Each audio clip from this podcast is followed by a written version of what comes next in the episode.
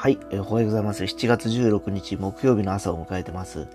えー、今朝も引き、昨日の朝に引き続きですね、えー、セミの声が賑やかでですね、もうそれでやっぱりもう、もう夏の兆しが見え隠れしてるような感じです。で、今日のですね、福岡の天気を今見てますとですね、なんと、日中最高28度とか書いてあるので、もしかしたらもう、ぼちぼち梅雨も明けんじゃねえのというふうな気がしてます。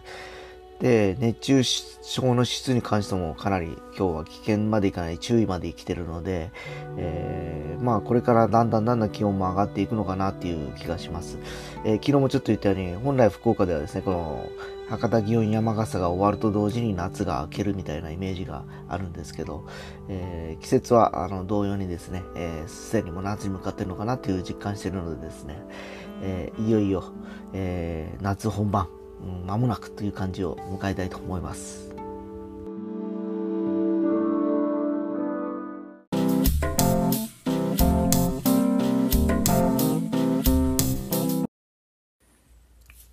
はい、えー、今日もですね、この間、あのー、途中で終わっております、えー、出張グルメ機構東京編の後編、まあ、第2弾ということで話したいと思います。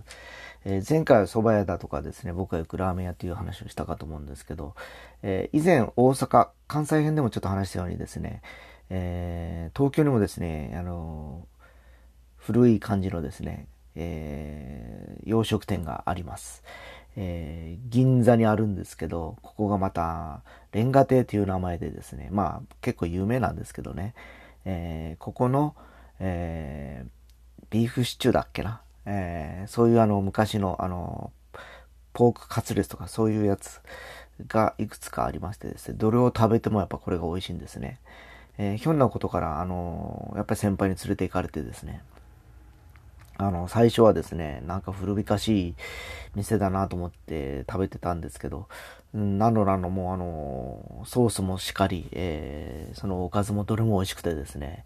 えー、極めつけにびっくりしたのはですね、最後のあのレジの時にですね、昔のあのボタンで押すレジなんですね。あの、ピピピじゃなくてなんかこう、数字がなんかこう、なんて言いますかね、こう、タイプライターみたいなやつで、えー、上にこう、なんて言いますか、数字の部分のあの、メーターが、こう、ピコピコ、あの、ガソリンスタンドの、昔のガソリンスタンドのメーターみたいに出るような感じでですね、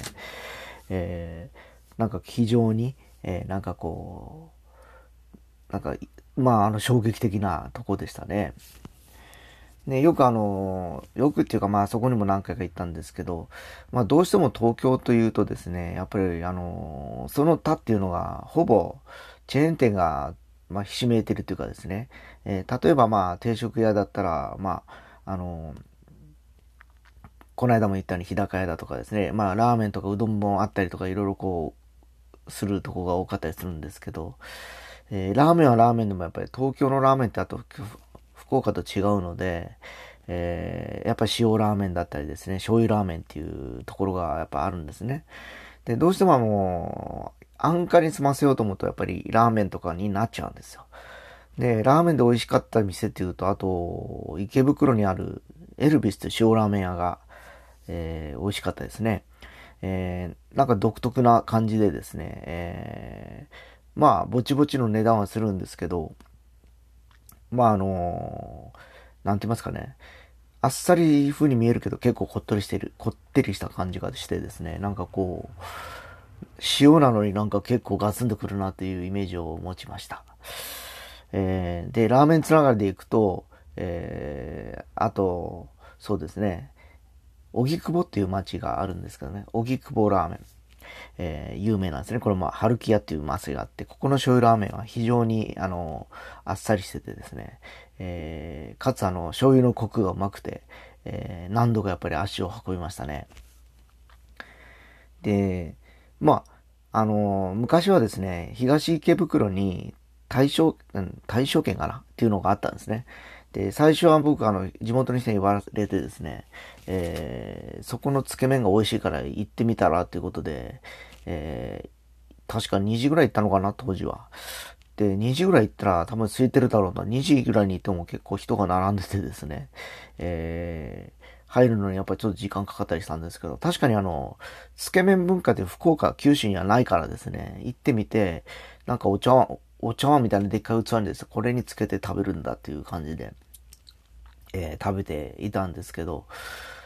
最初はなんかこう、だし汁にこうなんかこう、か個人的な感覚でそれをそのまま麺にかけたいなと思ったりしたぐらいでですね。えー、でもまあ周りの皆さんがそうやってつけ汁につけて食べるということですね。まあ僕もそれを真似てやってたんですけど、今となっても、えー、つけ麺とかこっちでも出てきましたけど、当時はなかなか目にしなかったんでですね、新鮮でですね、かつあの、かつおだしの効いた美味しい、あの、つけ麺を食べた記憶があります。で、残念ながらそこのお店はもうすでになくなっててですね、えー、いくつかのれん分けしてるお弟子さんが出してるのかな、今。で、僕がよく行ってた東五県庁っていうか、あの、に大きな雑誌の問屋があるんですけどね、そこの近くにもそのチェーン店みたいなのがあって、えー、東池袋まで行くのがやっぱ遠いからですね、えー、こっちにあの、仕事してる時はそこによく足を運んだりしましたね。で、なんかもう、そういうイメージが強くてですね、あの、仕事をしてる場所の近くであと行った場所っていうのがもうあんまりこう、なんていうかですね、近くのなんか定食屋とか、いろいろあるんですけど、ただそんなにこう、毎回行ったかって言ったらそうでもなくてですね、えー、前回に引き続き、僕が何回、今、今日も挙げた店が一番こう、あのー、比較的ですね、えー、価格帯もリーズナブルでよく行けてた感じですね。あとはよく、あのー取引先の食堂っていうか大きな会社なんで、そこの社員食堂によく、えー、連れて行かれてましたね。こう、一緒に食べ行こうとかですね。で、案外そこの食堂が美味しかったりするんですけど、まあ、企業名が出ちゃうんであんまり大きな声で言えませんけど、まあ、そんな感じの第2弾です。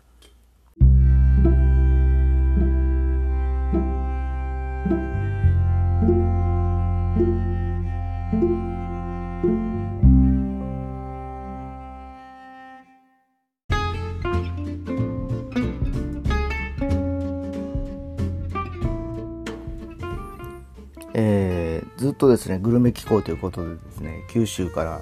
えー、まあ中国、えー、関西で東京と話をしてきたんですけど、あ名古屋もありましたけど、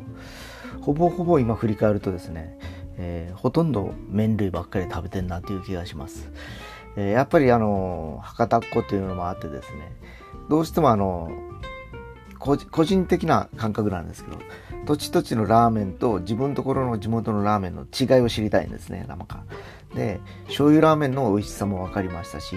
えー、まあ、この後まだ話しておりませんが、札幌で食べたさ、あのー、味噌ラーメンの味、えー、で、えー、さっきも話した東京の塩ラーメンだとかですね、えー、まあ、様々ですね。尾道のラーメンもそうでしたけど、えー、で、さすがにやっぱ美味しいって言われる理由がやっぱり食べてみてわかる感じですね。で、と同時にこっちじゃ口にしないような味が、やっぱりそこで、あの、口にできたりすることもあってですね、えー、非常になんかこう、その発見が楽しかったりする感じでした。えー、ただどこも出張のついでなんでですね、わざわざどこに食べ行くという感じでもなくですね、え、やっぱりその取引先の近隣のエリアだとかですね、移動の途中だとかいうところに限られてくるので、意外に例えば東京とか行っても僕は新宿とかほとんど知らないですよ。新宿、渋谷とかですね、よく名前が上がるエリアに関してはですね、そのあの取引先もないんでですね、えー、まず行くこともないし、えー、わざわざその辺にあの宿を取ることもないですね。遠いからですね。やっぱりどうしてもあの中央線だとか、えー、池袋界隈っていうところが中心で、ほとんどあの宿泊してたエリアは池袋の近くなのか、あるいは秋葉原海外っていうところでしたね。で、そうなってくると、やっぱりあの、その近くの、やっぱり手軽に行ける、えー、案外、例えばすき家だったり、えー、吉野家だったりとかですね、えー、もうあの、部屋に帰るとあんまり出て歩きたくないんですよね。もうきつくてですね、その日はもうゆっくりしたいのでですね。あのー、巷ではですね、もうほんと出張に行くと夜は飲み行ったりなんたりして楽しいでしょうねとか言われたりしてましたけど、現実そんなことはなくてですね、もうやっぱり日中も、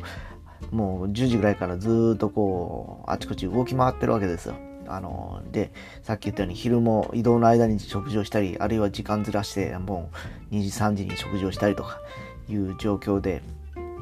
で、えー、一日こう過ごしてる中でですね、もう、本当はあの部屋に帰って、じゃあこれからどっか飲み行こうとかいう元気にはならずですね、当時まだそんな年取ってないんですよ。40とか30代だったんですけど、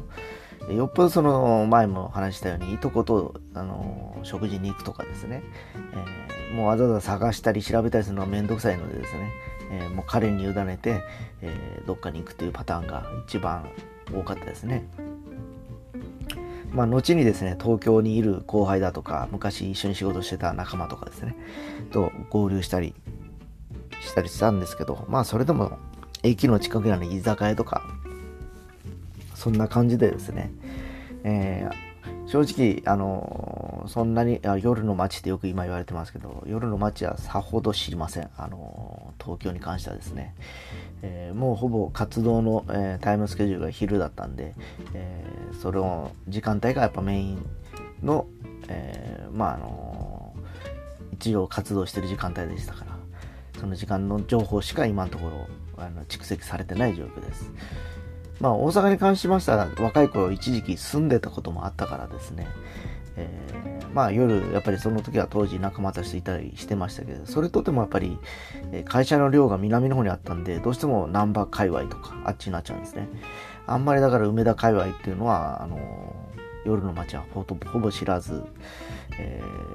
ー、最近ちょっと出張で行くようになってから、えー、ほぼ梅田界隈の宿で、えー、やっぱり北の方に、え企業が集中してるってこともあって、えそこを拠点にはしてたんですけどもうそもそも知らない街を出歩くほど元気もないんで、えまあそこはそういう感じで、えこじんまりと過ごしてた感じです。でもうほらあの思えば振り返ってみるとですね、え日本全国で行ってない街っていうのは東北のエリアと3違う東北のメリエリアと、えー、信州とかあ甲信越かぐらいかな、えー、が知らなくてですね。あとは北海道も行きましたし、えー、関東もほぼほぼ網羅してますしね、え北関東が一一部行けてないですね、え栃木だとか茨城とか、え群馬はちょっと用があって行きました一度。それ以外は、あと、長野も行ってないかな。えー、山梨も知らないっていう感じですね。特にあの、日本海側の富山とか、あの辺全然全く、新潟とか知られませんね。えー、まあ、やっぱりどうしてもあの、仕事柄絡みのあるエリアばっかり行ってるんで、本当は仙台とか遠くのもう少しってみたかったんですけど、えー、そっちはあの、行くほど、あの、仕事がなかったんで、行けなかったんですけど、えー、先に娘の方がこの間行ってきちゃって、えー、なんか牛タンが美味しかったとか言ってましたけど、うん、最近のあね、学生がほら、ライブとか音楽のためにわざわざあちこち行くからですね、えー、本当あの、そういう感じであちこちに行って美味しいものを食べたいなっていう感じがしてますね、今も。